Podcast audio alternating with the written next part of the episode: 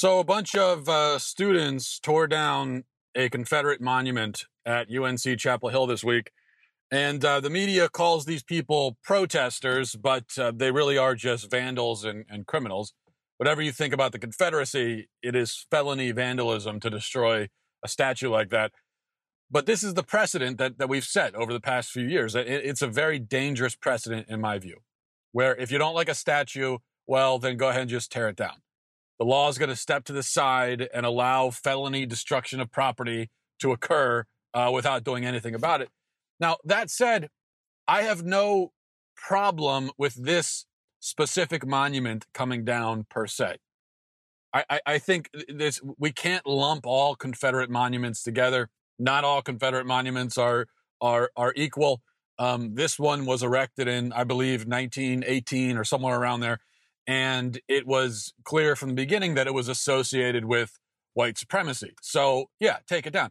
Now, I still don't think that a school should stand by and let students do it themselves because that's a, a, a crime and you can't have that kind of chaos and you can't allow students to just go well i don't like this and so they, t- they take they take it down um, and i still don't think we can lump all confederate monuments together i think we have to take it on a case by case basis and there are several problems with the precedent that we're setting here and that has been set over the last couple of years when it comes to these monuments not the least of which is is how unevenly the precedent is applied there are many monuments in America that, that may be reasonably considered offensive because they commemorate bad people or they commemorate people who represented bad things or both in some cases.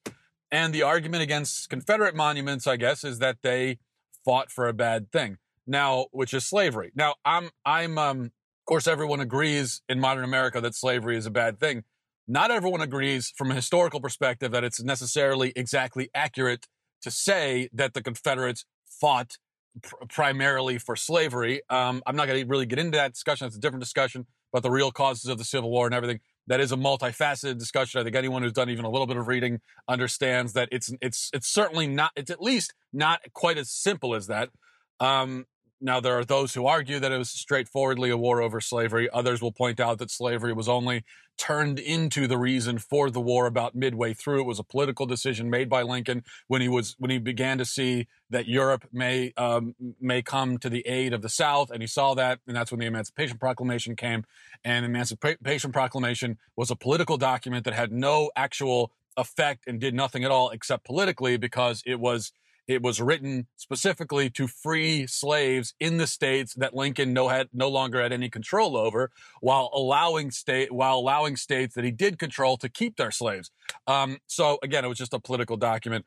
And uh, and this this idea that it was a war over slavery, something happened half, halfway through. Going into the war, Lincoln made it clear that he did not want to fight a war over slavery, and he, he could, if he could keep the Union together and keep slavery, he would do that. He also made it clear um, in, in uh, while he was running for president that he did not believe in equality for black and white people. He did not believe that black people were equal to white people. So he was a racist himself. Now, all of these things are, you know, th- these are all relevant. But let's put all that to the side. Um, what I what I don't think can be denied is that several of the men who've had their monuments torn down, especially Robert E. Lee, Stonewall Jackson, some others, these particular men, let, us just talk about Jackson and Lee for a second. These were men of high moral character and great personal courage who did not themselves believe that they were fighting for slavery. Um, both men opposed slavery personally, as did plenty of other Southerners. Uh, though I think Lee's wife did own slaves, which is true. General Grant's wife also owned slaves. You saw that on the, in, in, the North as well, which is another reason, which is another complicating factor when you think about well, did the people in did the, the people in the North the Northern soldiers especially, did they think that they were marching down into the South to fight against slavery? And um, I think the answer in most cases is no. And we kind of can see that the answer is no because um, some of their generals actually owned slaves. But the point is that uh, they, you know, guys like Jackson Lee, they felt obliged to fight on the side of their home states. You can say that they were wrong about that, that they were mistaken, they made the wrong choice, they were blinded by loyalty to, to families and homes and whatever. But if you paint them all as slobbering racists, or if you suggest that uh, Jackson and Lee were fighting because they really wanted to keep black people enslaved, well, then it's going to be clear that you've just never read a history book because that's that's just that's just not it's not accurate. Um, the interesting thing is that both Lee and Jackson were admired by the North and the South during the time of the Civil War. The men who marched down into Virginia to kill Confederates still had a greater respect for some of the Confederate officers than we do today, which is kind of interesting. I mean, these were, the, you know, these guys had a, a, much greater reason to hate those men than we do, and yet um, they didn't hate them nearly as much. And I do think when you're looking at a guy like Robert E. Lee, you you do have to look within the context of the time. This was a war hero, a man that was respected, as I said, across the country before the Civil War. The federal government comes to him and wants him to put it wants to put him in charge of the army. But from Lee's perspective, as a Virginia man, if he does that, even though he opposed secession and he was morally opposed to slavery, but if he if he if he were to um, take this job offer from the federal government, it means that he will be leading troops into his home state, into his home, taking up arms against his friends, neighbors, and even his own sons. So for him, it's a choice between the federal government or his family and his home and his country. Now, what we have to understand is that back in those days, especially in the South, you consider if you when you talked about your country, when a guy said my country, what he meant most of the time was his state.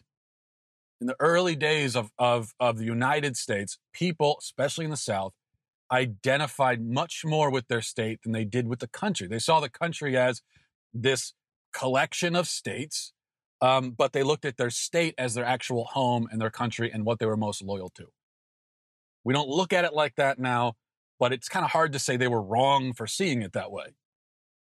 Um, I, I would argue that they were actually much more in the spirit of what was intended when the country was founded, where it was never really intended that people would necessarily identify with the federal government or have any great loyalty to it um, people were more loyal to their actual homes because they were tied to their homes. They were tied to the land. They were, you know, we didn't, they didn't have all the technology. They didn't have radios and internet and everything where they could kind of connect with everyone across the country. They just had their home and their land and their farms and their families. That's all they had. And that's what they were loyal to. And that's what guys like, um, so someone like Robert E. Lee, he had to make that choice between, in his mind, it was between his home um, and the federal government. He chose his home. And then he proceeded to fight with great brilliance and dignity, always outnumbered, always outmanned, always outgunned, and yet winning battle after battle with courage and tenacity. And that's why he has monuments. Okay. The fact that the Confederacy was a slaveholding country is a very serious moral problem. And yes, he is stained by it inevitably. But Thomas Jefferson actually owned slaves personally, hundreds of them. Thomas Jefferson owned hundreds of humans. He owned people. And yet most of us can still admire the great things that he did and honor him for those for the re- for those reasons, for the great things that he did. Even aside from the very dark evil that he was personally and directly involved in. So what I'm saying is my opinion on Confederate statues um, is that some of them are worth keeping up, some of them are not. And uh, it, it really just depends on the situation but I do think we need to try to develop a little bit of a more nuanced and mature and historically accurate perspective on that period in our history, which I think many of us simply don't have.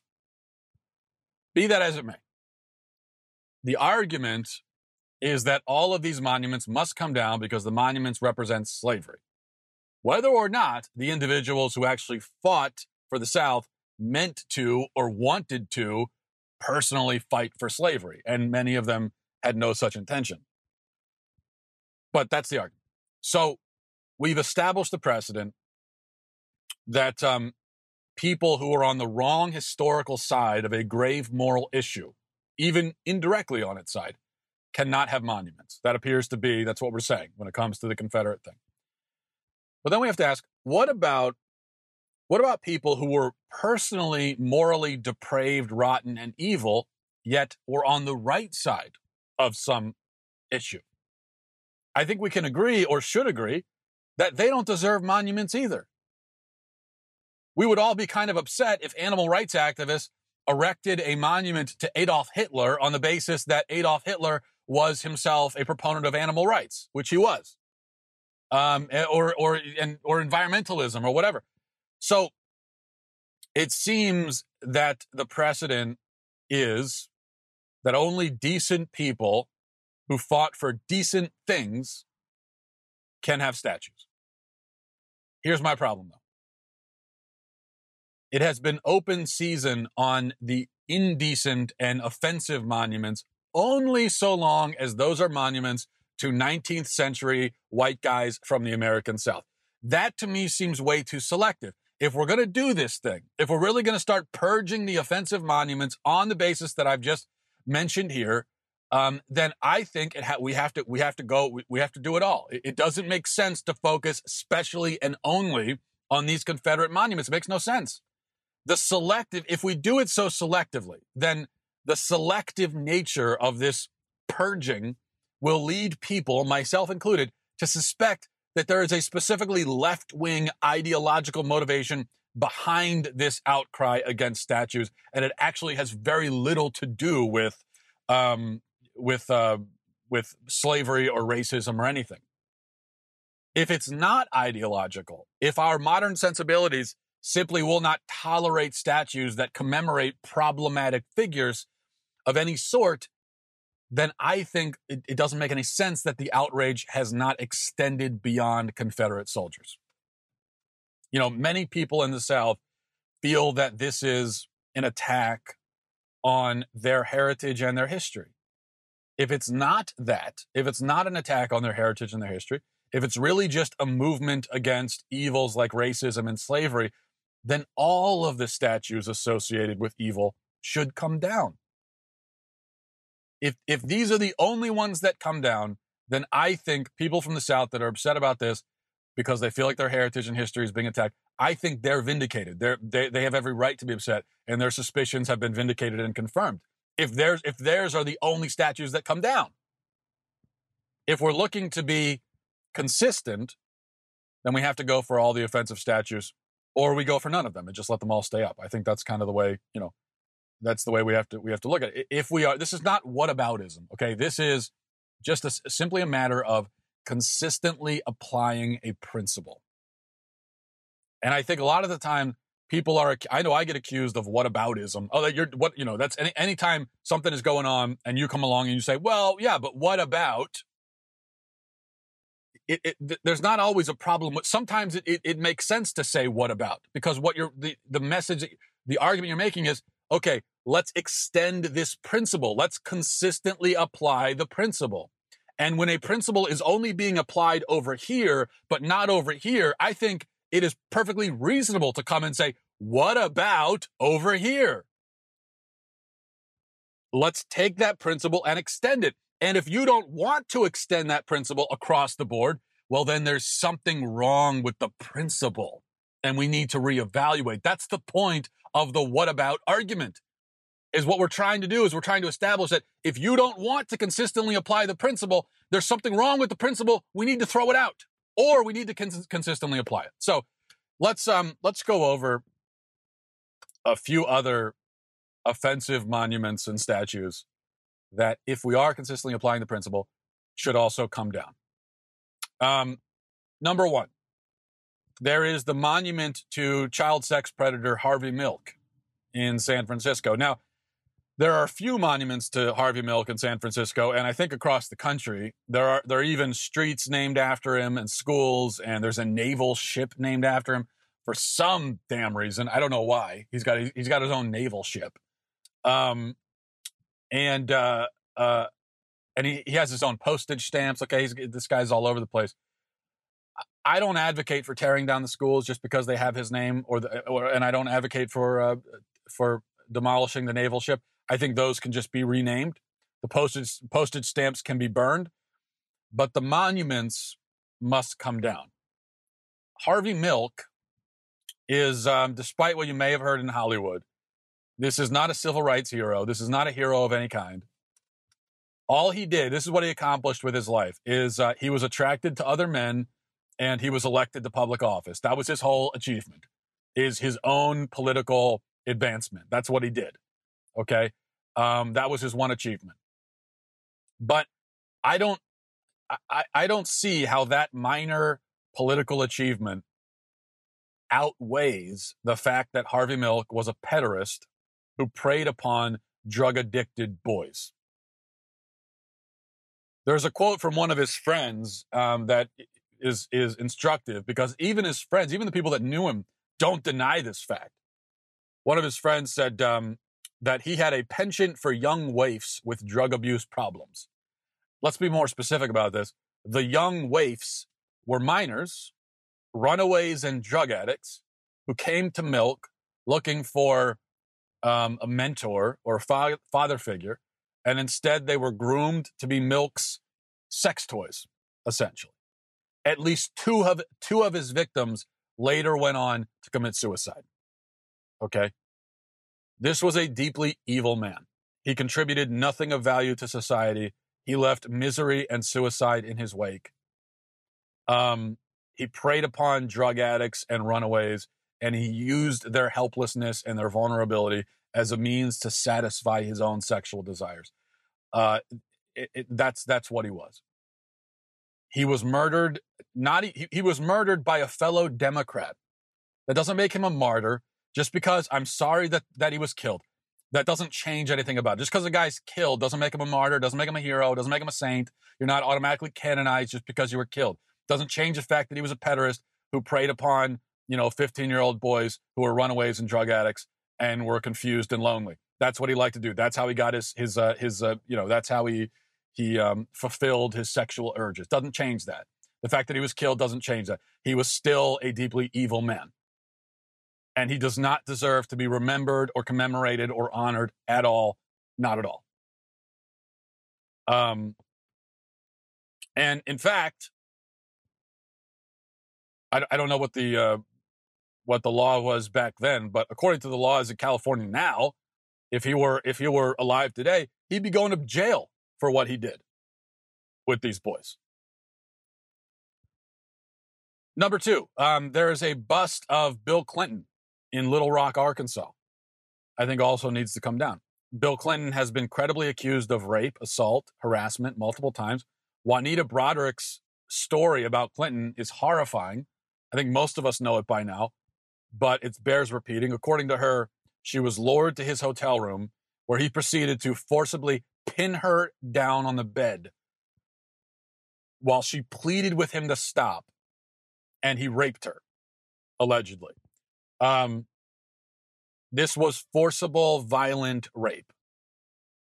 This was not even a you know um, a thing where uh, some of the stuff you see in hollywood where basically clinton promised to advance her political career if she slept with him and so she did it and then she regretted it you know wasn't wasn't that kind of thing. This was pinned her down on the bed. She's she's pleading with him to stop. She's saying no no and he rapes her. Um the kind of thing that would put most people in prison for a long time. But instead bill clinton went to the white house. And there are many other stories of of abuse all of them from people who are far more credible than clinton himself and uh, and and almost all these stories follow the same pattern. They sound very similar. They're very consistent, and the people that have been telling these stories about Clinton have been telling the same story for years. They haven't changed it, so that's what makes them credible. And yet, this guy has a statue in Arkansas. I think it needs to come down. Number three, there's a statue of a mass murderer, uh, Vladimir Lenin, in in Seattle. Now, this statue, I believe, is privately owned. It's on private property. I would not support destroying private property. Um, but the statue toppling mobs don't seem to mind destroying things that don't belong to them. So I'm trying to figure out why they haven't gone after this one yet.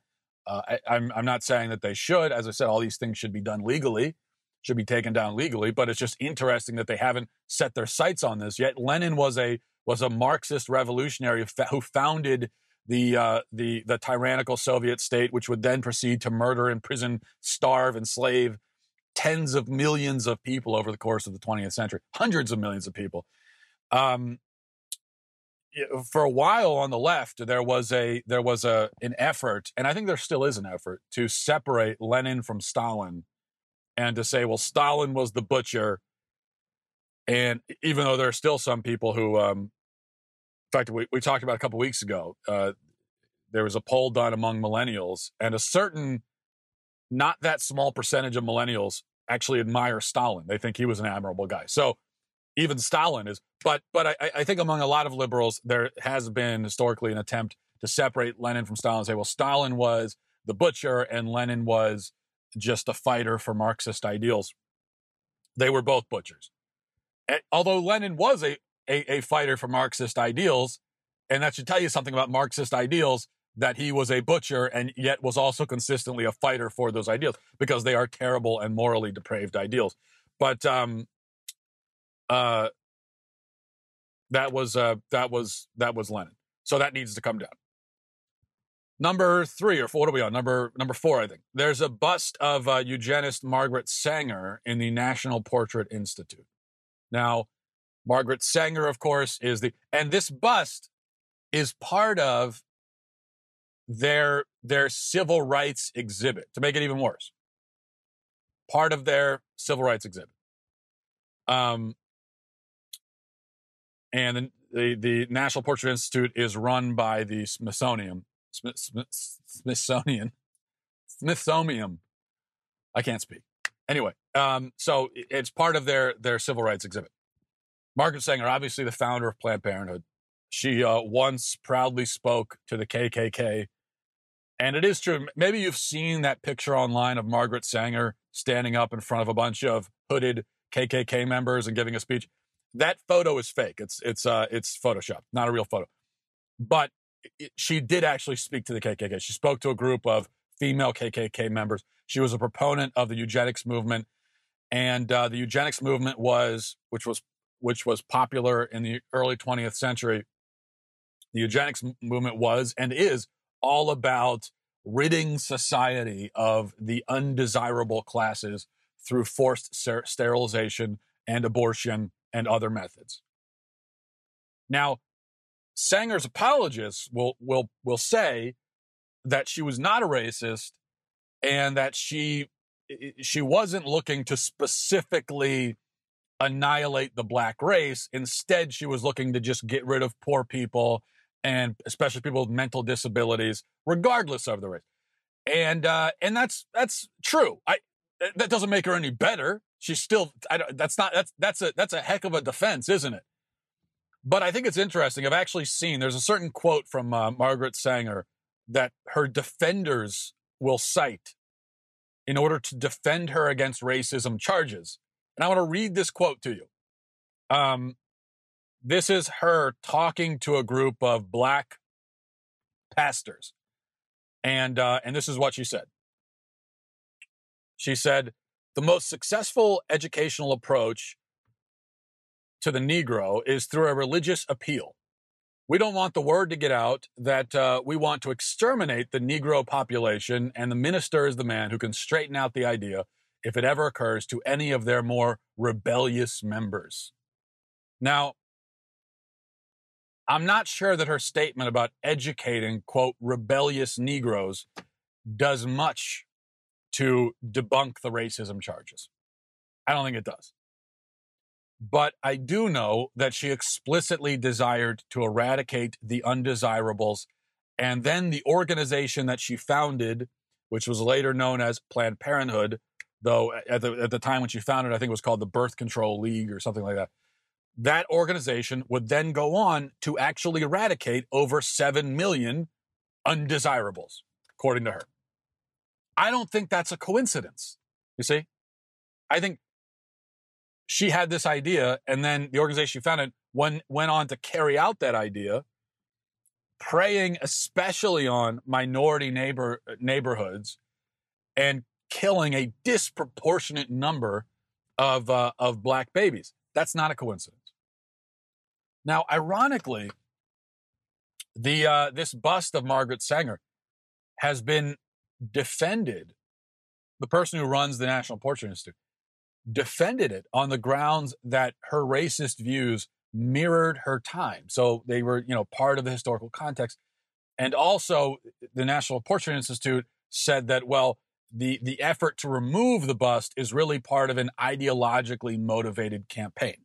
and the backlash against the various monuments to Harvey Milk has also been blocked on the basis that, well, you're only trying to tear those down and you only want to get rid of those because you're anti gay. But these are exactly the arguments that defenders of Confederate statues make. It's the exact same argument. What they'll say is that the troubling aspects of the Confederacy must be seen within their historical context.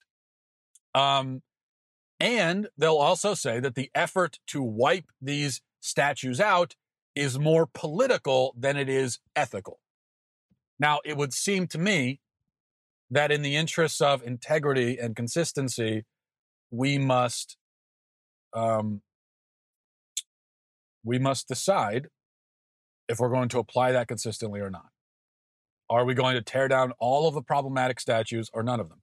To focus on just one sort of problematic statue and to ignore the the the monuments that enshrine other kinds of historical evil or other his, historically evil characters um, to do that is to basically admit that the attack on Confederate statues is really nothing more than a political stunt. So we just have to make up our mind. That's the point. Thanks for watching, everybody. Thanks for listening. Godspeed.